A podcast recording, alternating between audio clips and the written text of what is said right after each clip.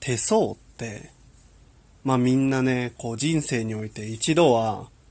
どの手相が自分の、まあ右手、もしくは左手にあるかっていうのをね、ちょっと確認したことがあると思うんですけど、まあ大体こう話に上がるのは、結婚線とかね。うん。あとはまあ、生命線とかね。なんか仕事の運気が上がるような、ね、こう、何歳に大きい会社を持つようになる、お金持ちになるとかね。なんかそういう感じの線がまああるかどうかみたいなのをこう友達間でね、喋ることが多いと思うんですよ。で、まあその中でですね、まあもちろん僕も漏れなくこういろんな人たちとね、こう手相何があるみたいな話をね、まあ小学生、中学生ぐらいの時によく見てたんですけど、僕なんかこう人にない手相がありまして、まあ割と珍しめな手相の中で、ラッキー M っていう ラッキー M っていう手相がね、あるんですよ。で、このラッキー M っていうのが、どうやらなんか説明によると、こう、幸せをつかみに行けるパワーがある人にできる手相だと。うん。漠然としすぎじゃない？ちょっと、なんかさ、生命線とかだったらさ、まあ長さによって、まあ大体、まあ80歳ぐらいまで行きますよとか、結婚線だったら例えば2本あったら、なんか2本あると、まあ1回どこかでちょっと、お別れというか離婚をして、まあその次に、また結婚する人で最後ですよとかね。あとはなんか長さによってまあどんくらい結婚生活がありますよみたいな。結構具体的なこう、指標がね、手相で現れるのに、なんかその、幸せを掴みに行ける力がある。どのタイミング？マジでね、どんだけ抽象的なんみたいな。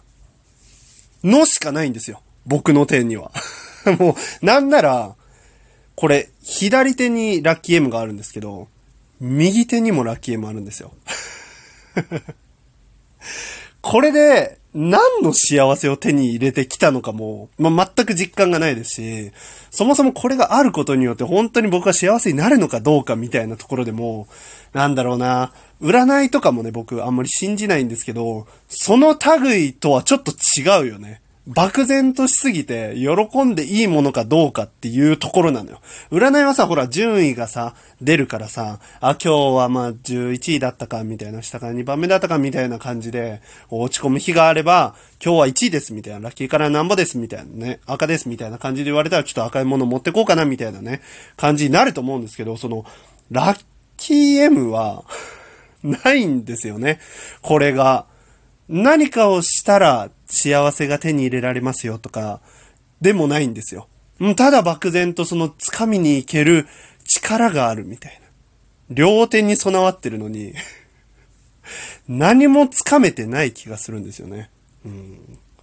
これね、ちょっと、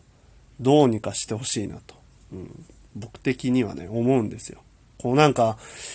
迫害されてるんじゃないか、手、手相界隈でね。もう、なんかさ、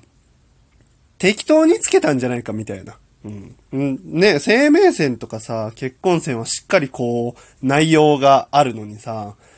ラッキー M に関しては、なんかまあ、うん、なんかちょうどアルファベットの形の手相だし、なんかラッキー M とか適当な感じの名前つけといて、なんか運が来ますよ、みたいな。うん、呼び込みますよ、みたいな感じにしとくか、みたいなさ、なんかその、手相を流行らせようとした人たちのこう策略に、こうまんまと踊らされてるんじゃないかなと、僕的にはね、思うわけなんですよ。はい。というわけでね、まあそんな手相、僕はね、一切信じてはいないんですけど、